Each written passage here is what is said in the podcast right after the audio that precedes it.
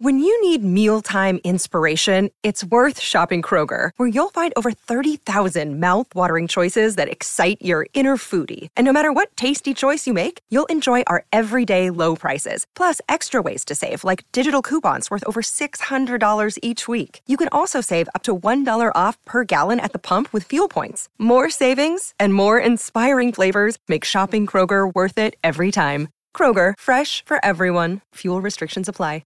Another day is here, and you're ready for it. What to wear? Check. Breakfast, lunch, and dinner? Check.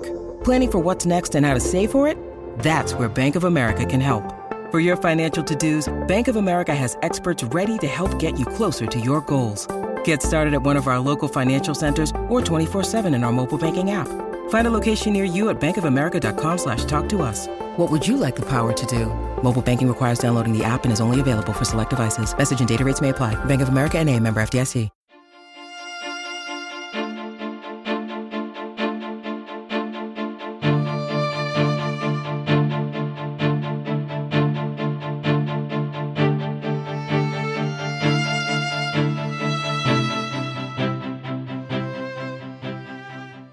Welcome, everyone, to the new 1001 Sherlock Holmes Stories podcast. Here you'll find a collection of Sherlock Holmes adventures, as well as the best of Sir Arthur Conan Doyle's stories. Some from our archives at 1001 Classic Short Stories and 1001 Stories for the Road, and some newly produced, all here for your entertainment. Welcome back, everyone, to 1001 Sherlock Holmes Stories. This is your host, John Hagedorn, and today, The Adventure of the Cardboard Box, from the Memoirs of Sherlock Holmes. And now, our story. In choosing a few typical cases which illustrate the remarkable mental qualities of my friend, Sherlock Holmes, I have endeavored, as far as possible, to select those which presented the minimum of sensationalism, while offering a fair field for his talents.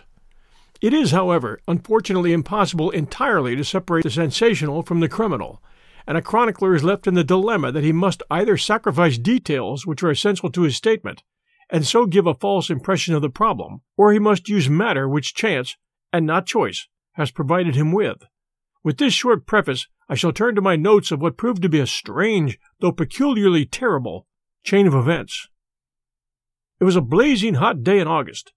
Baker Street was like an oven, and the glare of the sunlight upon the yellow brickwork of the house across the road was painful to the eye. It was hard to believe that these were the same walls which loomed so gloomily through the fogs of winter. Our blinds were half drawn, and Holmes lay curled upon the sofa, reading and rereading a letter which he had received by the morning post. For myself, my term of service in India had trained me to stand heat better than cold, and a thermometer at 90 was no hardship. But the morning paper was uninteresting. Parliament had risen, everybody was out of town, and I yearned for the glades of a new forest or the shingle of South Sea. A depleted bank account had caused me to postpone my holiday, and as to my companion, neither the country nor the sea presented the slightest attraction to him. He loved to lie in the very center of 5 millions of people, with his filaments stretching out and running through them, responsive to every little rumor or suspicion of unsolved crime. Appreciation of nature found no place among his many gifts, and his only change was when he turned his mind from the evil-doer of the town to track down his brother of the country.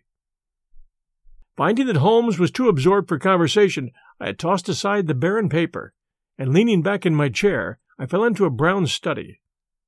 Suddenly my companion's voice broke in upon my thoughts. "You're right, Watson," said he. "It does seem a most preposterous way of settling a dispute." "Most preposterous!" I exclaimed, and then suddenly realizing how he had echoed the inmost thought of my soul, I sat up in my chair and stared at him in blank amazement. "What is this, Holmes?" I cried. "This is beyond anything which I could have imagined." He laughed heartily at my perplexity. "You remember," he said, "that some little time ago, when I read you the passage in one of Poe's sketches in which a close reasoner follows the unspoken thoughts of his companion, you were inclined to treat the matter as a mere tour de force of the author. On my remarking that I was constantly in the habit of doing the same thing, you expressed incredulity." "Oh, no!" "Perhaps not with your tongue, my dear Watson, but certainly with your eyebrows. So when I saw you throw down your paper and enter upon a train of thought, I was very happy to have the opportunity of reading it off, and eventually of breaking into it, as a proof that I had been in rapport with you. But I was still far from satisfied.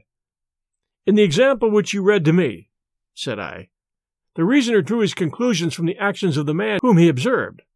If I remember right, he shambled over a heap of stones, looked up at the stars, and so on.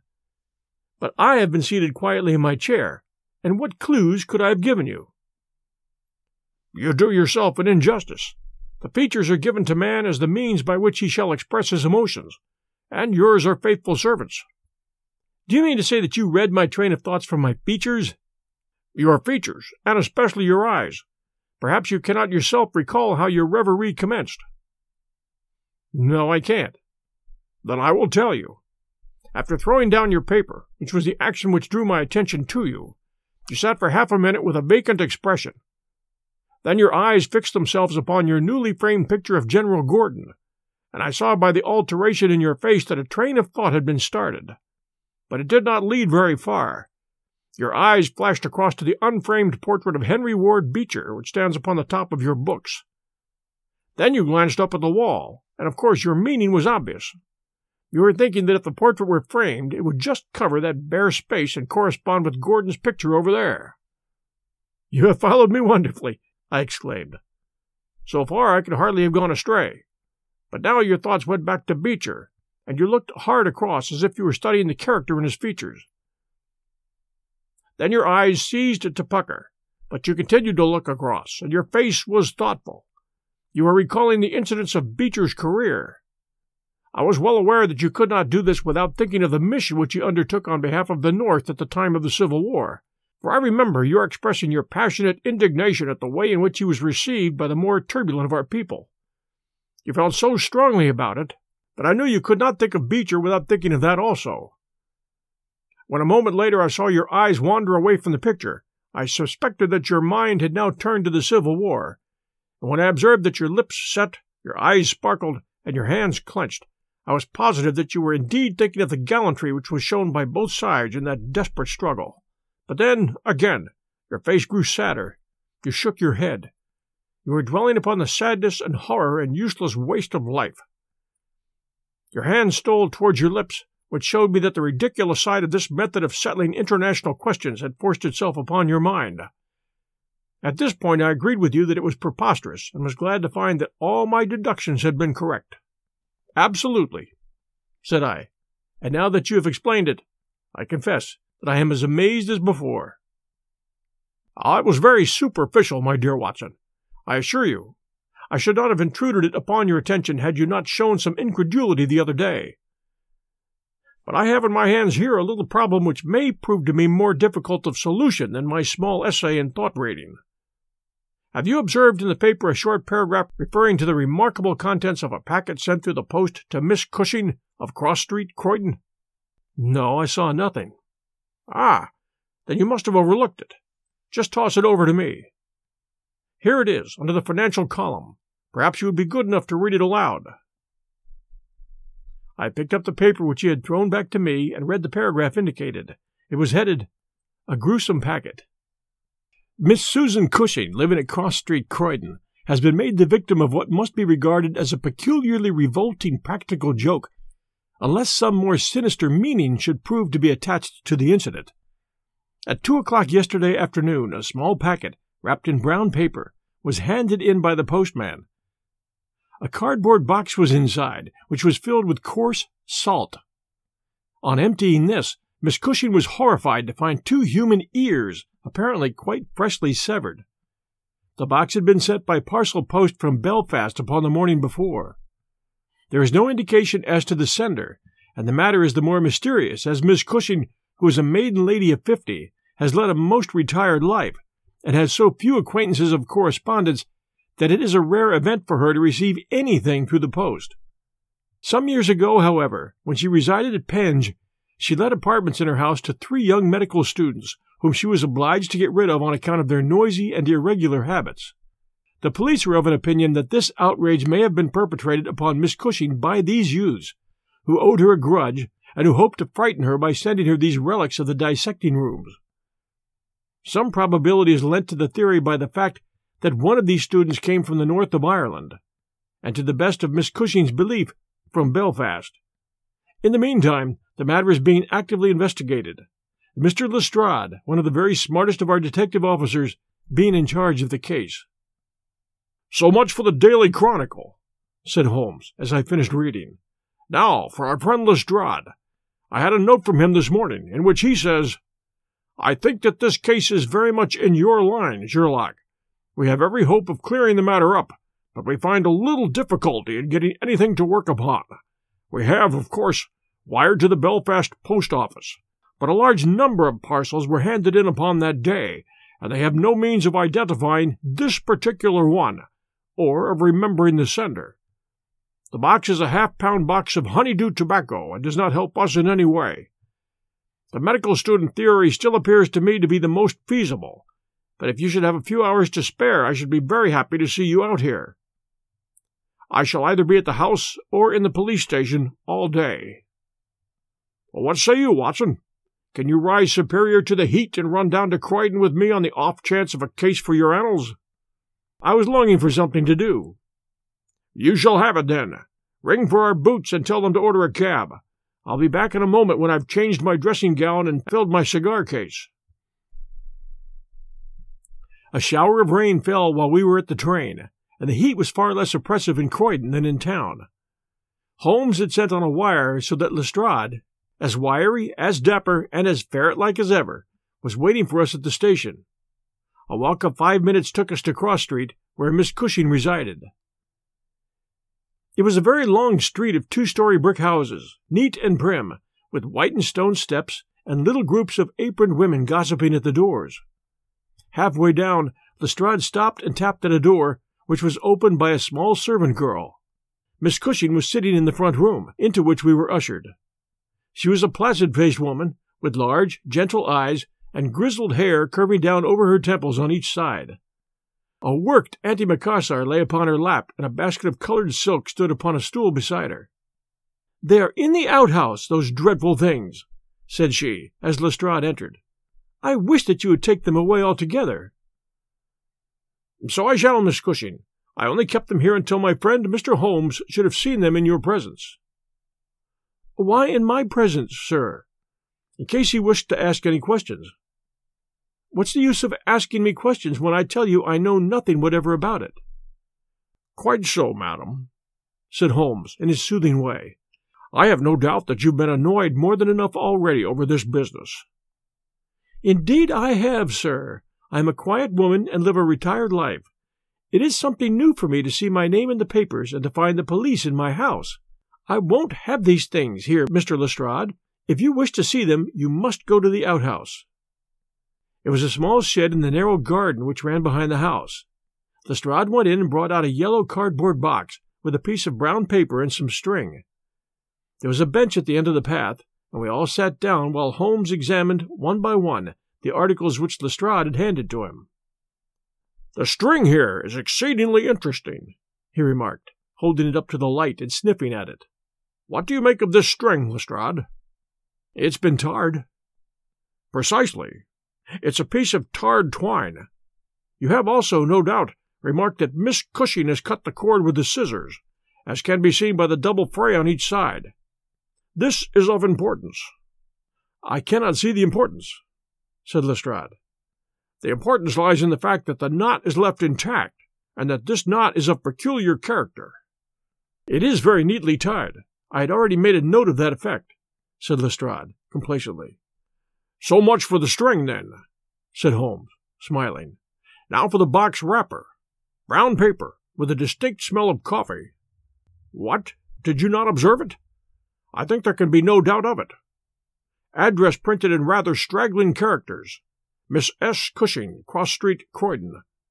Done with a broad, pointed pen, probably a J, and with very inferior ink.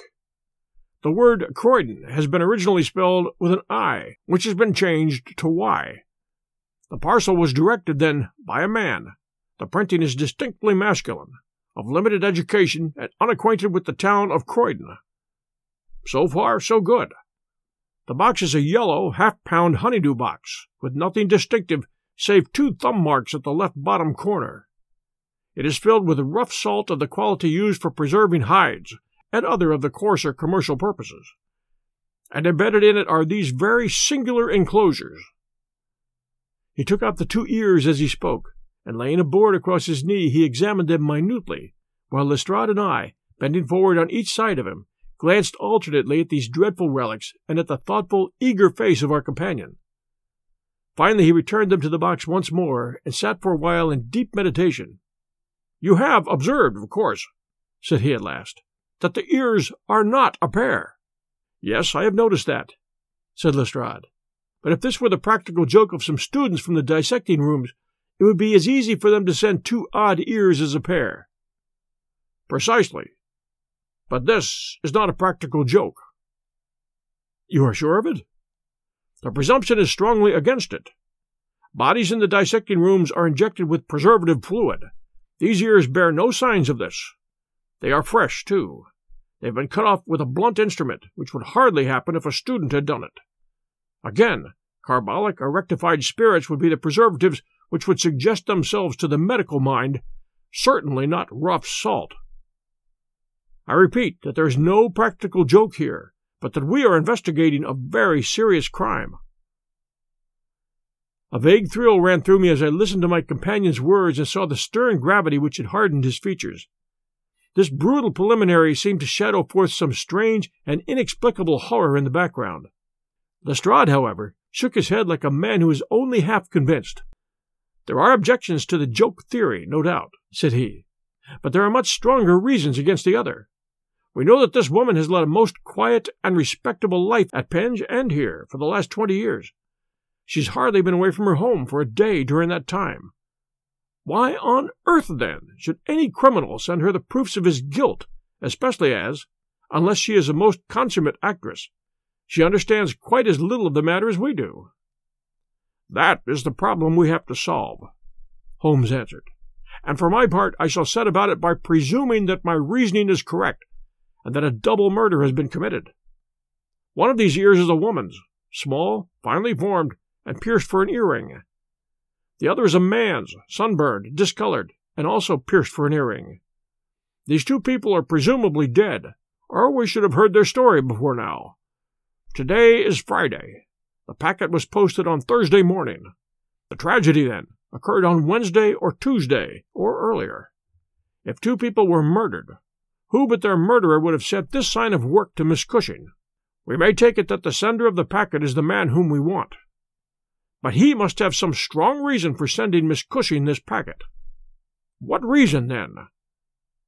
It must have been to tell her that the deed was done, or to pain her, perhaps.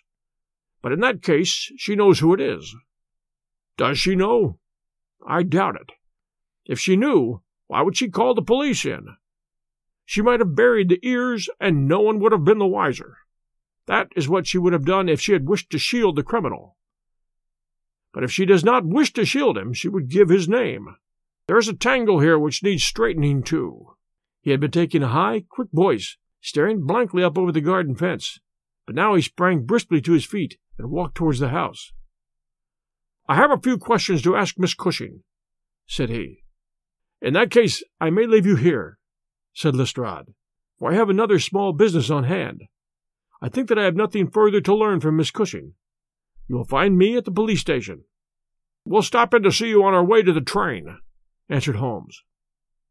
A moment later, he and I were back in the front room, where the impassive lady was still quietly working away at her antimacassar. She put it down on her lap as we entered, and looked at us with her frank, searching blue eyes. "I am convinced, sir," she said, "that this matter is a mistake, and that the parcel was never meant for me at all. I have said this several times to the gentleman from Scotland Yard, but he simply laughs at me. I have not an enemy in the world, as far as I know, so why should anyone play me such a trick?" "I'm coming to be of the same opinion, Miss Cushing," said Holmes, taking a seat beside her. "I think that it is more than probable." He paused, and I was surprised, on glancing round, to see that he was staring with singular intentness at the lady's profile. Surprise and satisfaction were both for an instant to be read upon his eager face, though when she glanced round to find out the cause of his silence, he had become as demure as ever. I stared hard myself at her flat, grizzled hair, her trim cap, her little gilt earrings, her placid features, but I could see nothing which would account for my companion's evident excitement. There were one or two questions. "Oh, I am weary of questions," cried Miss Cushing impatiently. "You have two sisters, I believe." "How could you know that?" "I observed the very instant that I entered the room that you have a portrait group of three ladies upon the mantelpiece, one of whom is undoubtedly yourself, while the others are so exceedingly like you that there could be no doubt of the relationship." "Yes, you are quite right. Those are my sisters, Sarah and Mary." "And here at my elbow is another portrait, taken at Liverpool, of your younger sister, in the company of a man who appears to be a steward by his uniform. I observed that she was unmarried at the time." "You are very quick at observing." "That's my trade." "Well, you're quite right. But she was married to Mr. Browner a few days afterwards. He was on the South American line when that was taken, but he was so fond of her that he couldn't abide to leave her for so long, and he got into the Liverpool and London boats." "Ah, the Conqueror, perhaps." "No, the May Day, when last I heard. Jim came down here to see me once. That was before he broke the pledge, but afterwards he would always take a drink when he was ashore, and a little drink would send him stark, staring mad. Ah, it was a bad day that he ever took a glass in his hand again. First he dropped me, then he quarrelled with Sarah, and now that Mary has stopped writing, we don't know how things are going with them." It was evident that Miss Cushing had come upon a subject on which she felt very deeply. Like most people who lead a lonely life, she was shy at first, but ended by becoming extremely communicative. She told us many details about her brother-in-law, the steward, and then wandering off on the subject of her former lodgers, the medical students, she gave us a long account of their delinquencies, with their names and those of their hospitals. Holmes listened attentively to everything, throwing in a question from time to time. "About your second sister, Sarah," said he, "I wonder, since you are both maiden ladies, that you do not keep house together." "Ah, you don't know Sarah's temper, or you would wonder no more. I tried it when I came to Croydon, and we kept on until about 2 months ago, when we had to part. I don't want to say a word against my own sister, but she was always meddlesome and hard to please, was Sarah." "You say that she quarrelled with your Liverpool relations." "Yes, and they were the best of friends at one time. Why, she went up there to live in order to be near them. And now she has no word hard enough for Jim Browner. The last 6 months that she was here, she would speak of nothing but his drinking and his ways. He had caught her meddling, I suspect, and given her a bit of his mind, and that was the start of it." "Thank you, Miss Cushing," said Holmes, rising and bowing. "Your sister Sarah lives, I think you said, at New Street, Wallington?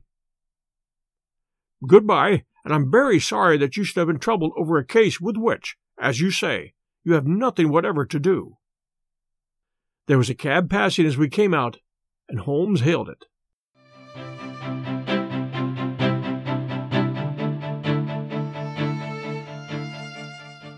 We'll return to our story right after this message from our sponsor. And now, back to our story. "How far to Wellington?" he asked. "Only about a mile, sir." "Very good. Jump in, Watson. We must strike while the iron is hot. Simple as this case is, there have been one or two very instructive details in connection with it. Just pull up at a telegraph office as you pass, cabby."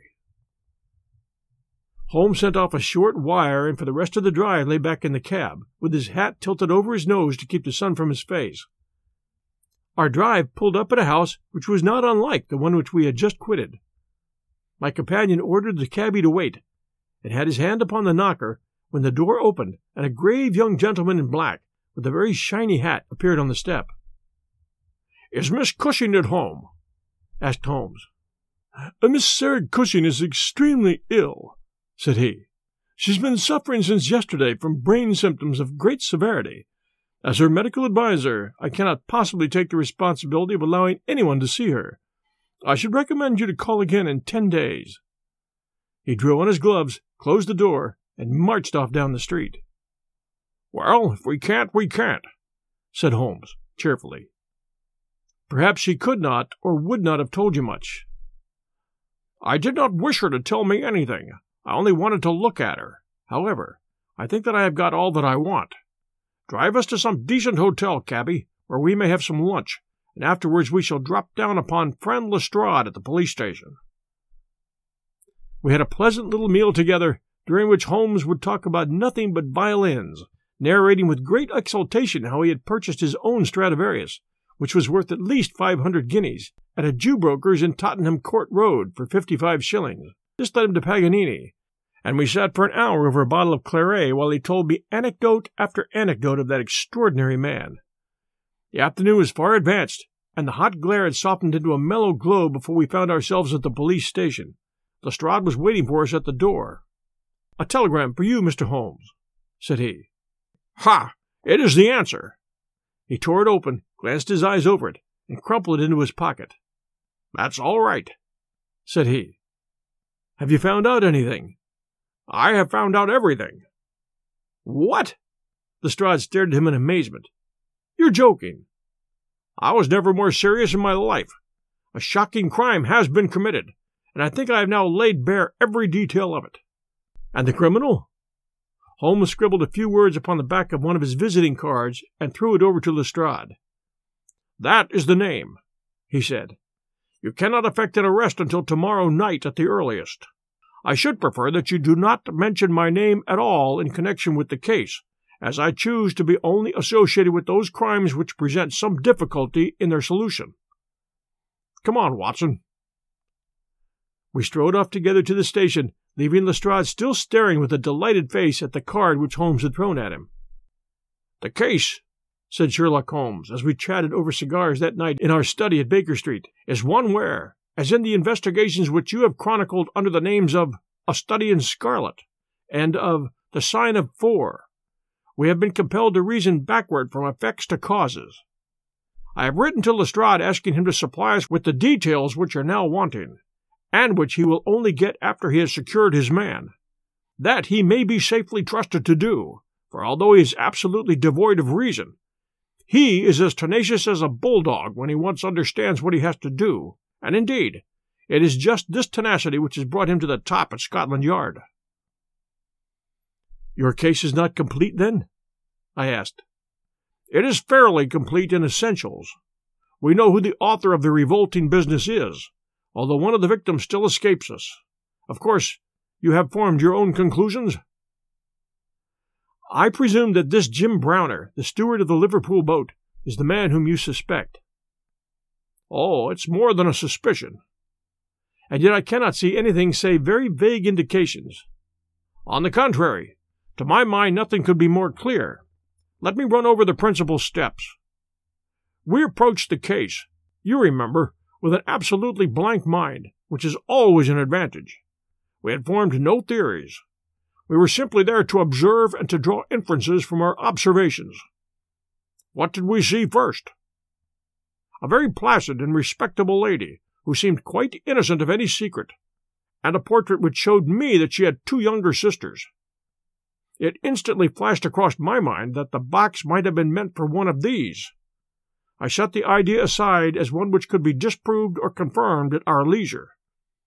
Then we went to the garden, as you remember, and we saw the very singular contents of the little yellow box. The string was of the quality which is used by sailmakers aboard ships, and at once a whiff of the sea was perceptible in our investigation, when I observed that the knot was one which is popular with sailors, that the parcel had been posted at a port, and that the male ear was pierced for an earring which is so much more common among sailors than landsmen. I was quite certain that all the actors in the tragedy were to be found among our seafaring classes. When I came to examine the address of the packet, I observed that it was to Miss S. Cushing. Now the oldest sister would, of course, be Miss Cushing, and although her initial was S, it might belong to one of the others as well.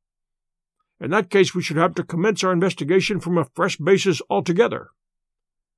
I therefore went into the house with the intention of clearing up this point. I was about to assure Miss Cushing that I was convinced that a mistake had been made, when you may remember that I came suddenly to a stop. The fact was that I had just seen something which filled me with surprise, and at the same time narrowed the field of our inquiry immensely. As a medical man, you are aware, Watson, that there is no part of the body which varies so much as the human ear. Each ear is as a rule quite distinctive and differs from all other ones. In last year's Anthropological Journal you will find 2 short monographs from my pen upon the subject. I had therefore examined the ears in the box with the eyes of an expert, and had carefully noted their anatomical peculiarities. Imagine my surprise, then, when on looking at Miss Cushing, I perceived that her ear corresponded exactly with the female ear which I had just inspected. The matter was entirely beyond coincidence. There was the same shortening of the pinna, the same broad curve of the upper lobe, the same convolution of the inner cartilage. In all essentials, it was the same ear.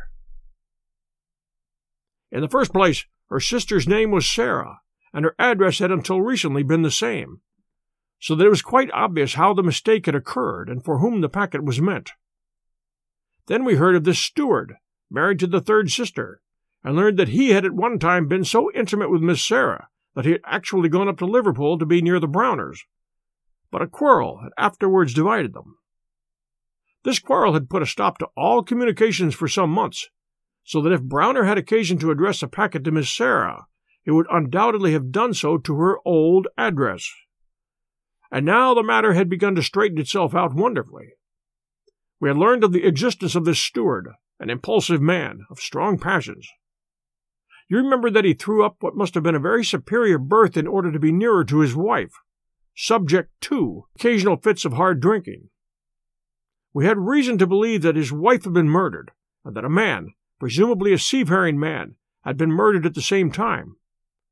Jealousy, of course, at once suggested itself as the motive for the crime. And why should these proofs of the deed be sent to Miss Sarah Cushing? Probably because during her residence in Liverpool she had some hand in bringing about the events which led to the tragedy. You will observe that this line of boats call at Belfast, Dublin, and Waterford, so that, presuming that Browner had committed the deed and had embarked at once upon his steamer, the May Day, Belfast would be the first place at which he could post his terrible packet. A second solution was at this stage obviously possible, and although I thought it exceedingly unlikely, I was determined to elucidate it before going further. An unsuccessful lover might have killed Mr. and Mrs. Browner, and the male ear might have belonged to the husband. There were many grave objections to this theory, but it was conceivable.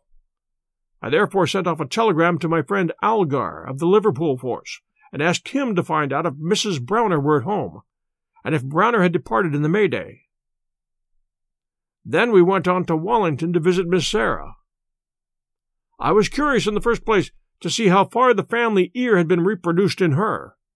Then, of course, she might give us very important information. But I was not sanguine that she would. She must have heard of the business the day before, since all Croydon was ringing with it, and she alone could have understood for whom the packet was meant. If she had been willing to help justice, she probably would have communicated with the police already. However, it was clearly our duty to see her, so we went. We found that the news of the arrival of the packet, for her illness dated from that time, had such an effect upon her as to bring on brain fever. It was clearer than ever that she understood its full significance, but equally clear that we should have to wait some time for any assistance from her. However, we were really independent of her help. Our answers were waiting for us at the police station, where I had directed Alger to send them. Nothing could be more conclusive. Mrs. Browner's house had been closed for more than 3 days, and the neighbors were of the opinion that she had gone south to see her relatives. It had been ascertained at the shipping offices that Browner had left aboard of the May Day, and I calculate that she is due in the Thames tomorrow night. When he arrives he will be met by the obtuse but resolute Lestrade, and I have no doubt that we shall have all our details filled in. Sherlock Holmes was not disappointed in his expectations. 2 days later he received a bulky envelope, which contained a short note from the detective, and a typewritten document, which covered several pages of foolscap. "Lestrade has got him all right," said Holmes, glancing up at me. "Perhaps it would interest you to hear what he says. My dear Mr. Holmes, in accordance with the scheme which we had formed in order to test our theories—that 'we' is rather fine, Watson, is it not?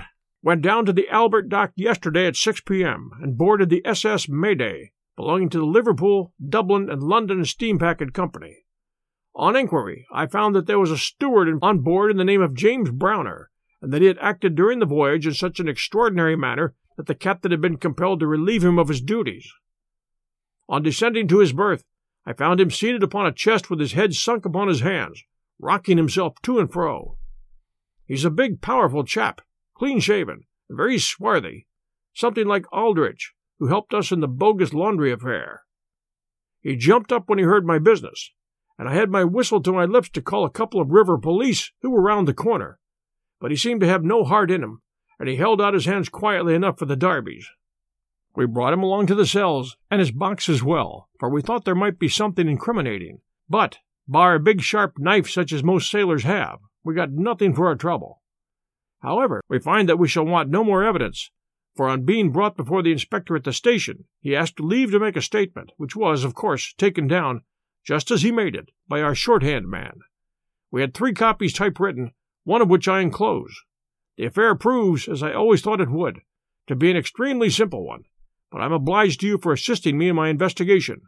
With kind regards, yours very truly, G. Lestrade. The investigation really was a very simple one, but I don't think it struck him in that light when he first called us in. However, let us see what Jim Browner has to say for himself. This is his statement as made before Inspector Montgomery at the Shadwell Police Station, and it has the advantage of being verbatim. "Have I anything to say?" it reads. "Yes, I have a deal to say. I have to make a clean breast of it all. You can hang me, or you can leave me alone. I don't care a plug what you do. I tell you I've not shut an eye in sleep since I did it, and I don't believe I will ever again until I get past all waking. Sometimes it's his face, but most generally it's hers. I'm never without one or the other before me. He looks frowning and black-like, but she has a kind of surprise upon her face. Ah, she might well be surprised when she read death on a face that had seldom looked anything but love upon her before. But it was Sarah's fault, and may the curse of a broken man put a blight on her and set the blood rotting in her veins. It's not that I want to clear myself. I know that I went back to drink, like the beast that I was. But she would have forgiven me. She would have stuck as close to me as a rope to a block if that woman had never darkened our door.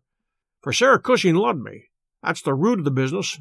She loved me until all her love turned to poisonous hate, when she knew that I thought more of my wife's footmark in the mud than I did of her whole body and soul. There were 3 sisters altogether. The old one was just a good woman, the second was a devil, and the third was an angel. Sarah was 33, and Mary was 29 when I married. We were just as happy as the day was long when we set up house together, and in all Liverpool there was no better woman than my Mary. And then we asked Sarah up for a week, and the week grew into a month, and one thing led to another, until she was just one of us. I was blue ribbon at that time, and we were putting a little money by, and all was as bright as a new dollar. My God, whoever would have thought that it could have come to this? Whoever would have dreamed it? I used to be home for the weekends very often, and sometimes if the ship were held back for cargo, I would have a whole week at a time, and in this way I saw a deal of my sister-in-law, Sarah. She was a fine, tall woman, black and quick and fierce, with a proud way of carrying her head, and a glint from her eye like a spark from a flint. But when little Mary was there, I had never a thought of her, and that I swear as I hope for God's mercy. It had seemed to me sometimes that she liked to be alone with me, or to coax me out for a walk with her, but I'd never thought anything of that. But one evening my eyes were opened.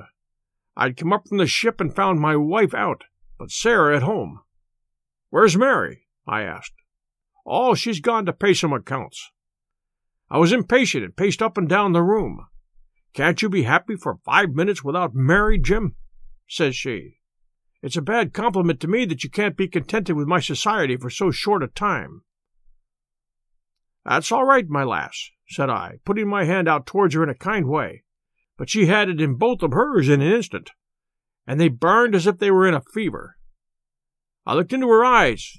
I read it all there. There was no need for her to speak, nor for me either. I frowned and drew my hand away. Then she stood by my side in silence for a bit, and then she put up her hand and patted me on the shoulder. "Steady, old Jim," said she, and with a kind of mocking laugh, she ran out of the room. Well, from that time Sarah hated me with her whole heart and soul. And she's a woman who could hate, too. I was a fool to let her go on biting with us, a besotted fool, but I never said a word to Mary, for I knew it would grieve her. Things went on much as before, but after a time I began to find that there was a bit of a change in Mary herself. She had always been so trusting and so innocent, but now she became queer and suspicious, wanting to know where I'd been and what I'd been doing and whom my letters were from and what I had in my pockets, and a thousand such follies. Day by day she grew queerer and more irritable, and we had ceaseless rows about nothing. I was fairly puzzled by it all. Sarah avoided me now, but she and Mary were just inseparable. I can see now how she was plotting and scheming and poisoning my wife's mind against me, but I was such a blind beetle that I couldn't understand it at the time. Then I broke my blue ribbon and began to drink again, but I think I should not have done it if Mary had been the same as ever. She had some reason to be disgusted with me now, and the gap between us began to be wider and wider. And then this Alec Fairbairn chipped in, and things became 1,000 times blacker. It was to see Sarah that he came to my house first, but soon it was to see us, for he was a man with winning ways, and he made friends wherever he went. He was a dashing, swaggering chap, smart and curled, who had seen half the world and could talk of what he'd seen. He was good company, I won't deny it, and he had wonderful polite ways with him for a sailor man, so I think there must have been a time when he knew more of the poop than the forecastle. For a moment he was in and out of my house, and never once did it cross my mind that harm might come of his soft, tricky ways, and then at last something made me suspect, and from that day my peace was gone forever. It was only a little thing, too. I'd come into the parlor unexpected, and as I walked in at the door I saw a light of welcome on my wife's face. But as she saw who it was, that light of welcome faded, and she turned away with a look of disappointment. That was enough for me. There was no one but Alec Fairbairn whose step she would have mistaken for mine. If I could have seen him then, I should have killed him, for I've always been like a madman when my temper gets loose. Mary saw the devil's light in my eyes, and she ran forward with her hands on my sleeve. "Don't, Jim, don't," says she. "Where's Sarah?" I asked. "In the kitchen," says she. "Sarah," says I as I went in, "this man Fairbairn is never to darken my door again." "Why not?" says she. "Because I order it." "Oh," says she, "if my friends are not good enough for this house, then I'm not good enough for it either." "You can do what you like," says I, "but if Fairbairn shows his face here again, I'll send you one of his ears for a keepsake." She was frightened by my face, I think, for she never answered a word, and the same evening she left my house. Well, I don't know now whether it was pure deviltry on the part of this woman, or whether she thought that she could turn me against my wife by encouraging her to misbehave. Anyway, she took a house just 2 streets off, and let lodgings to sailors. Fairbairn used to stay there, and Mary would go round to have tea with her sister and him. How often she went, I don't know, but I followed her one day, and as I broke in at the door, Fairbairn got away over the back garden wall, like the cowardly skunk that he was. I swore to my wife that I would kill her if I found her in his company again, and I led her back with me, sobbing and trembling, and as white as a piece of paper. There was no trace of love between us any longer. I could see that she hated me and feared me, and when the thought of it drove me to drink, then she despised me as well. Well, Sarah found that she could not make a living in Liverpool, so she went back, as I understand, to live with her sister in Croydon, and things jogged on much the same as ever at home. And then came this week and all the misery and ruin. It was in this way. We'd gone on the May Day for a round voyage of 7 days, but a hogshead got loose and started one of our plates, so that we had to put back into port for 12 hours. I left the ship and came home, thinking what a surprise it would be for my wife, and hoping that maybe she would be glad to see me again so soon. That thought was in my head as I turned into my own street, and at that moment a cab passed me, and there she was, sitting by the side of Fairbairn, the two chatting and laughing, with never a thought for me as I stood watching them from the footpath. I tell you, and I give my word for it, that from that moment I was not my own master, and it is all like a dim dream when I look back on it. I had been drinking hard of late, and the two things together fairly turned my brain. There's something throbbing in my head now, like a docker's hammer, but that morning I seemed to have all Niagara whizzing and buzzing in my ears. Well, I took to my heels, and I ran after the cab. I had a heavy oak stick in my hand, and I tell you I saw red from the first, but as I ran I got cunning, too, and hung back a little to see them without being seen. They pulled up soon at the railway station. There was a good crowd round the booking office, so I got quite close to them without being seen. They took tickets for New Brighton. So did I, but I got in three carriages behind them. When we reached it, they walked along the parade, and I was never more than 100 yards from them. At last I saw them hire a boat and start for a row, but it was a very hot day, and they thought, no doubt, that they'd be cooler on the water.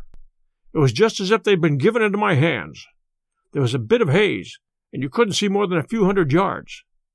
I hired a boat for myself, and I pulled after them. I could see the blur of their craft, but they were going nearly as fast as I was, and they must have been a long mile from the shore before I caught them up.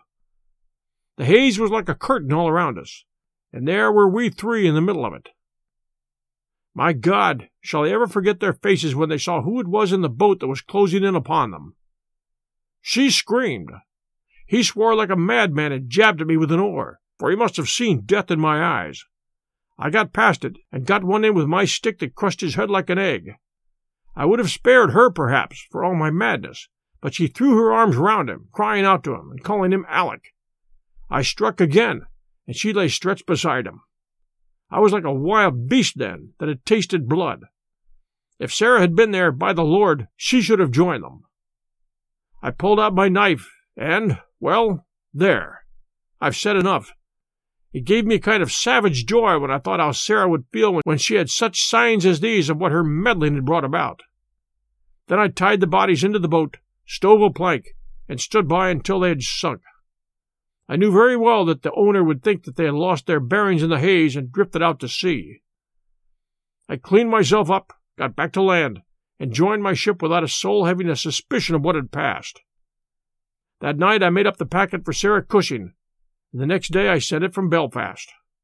There you have the whole truth of it. You can hang me or do what you like with me, but you cannot punish me as I've been punished already. I cannot shut my eyes when I see those two faces staring at me as they stared when my boat broke through the haze.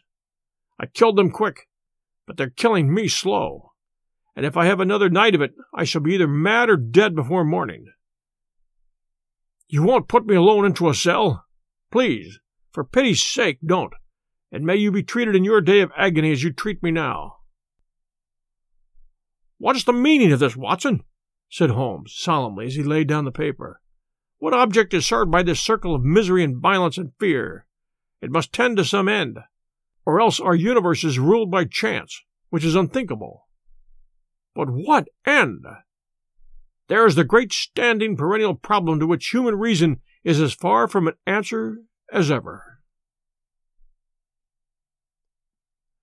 Thanks for joining us for The Adventure of the Cardboard Box by Sir Arthur Conan Doyle.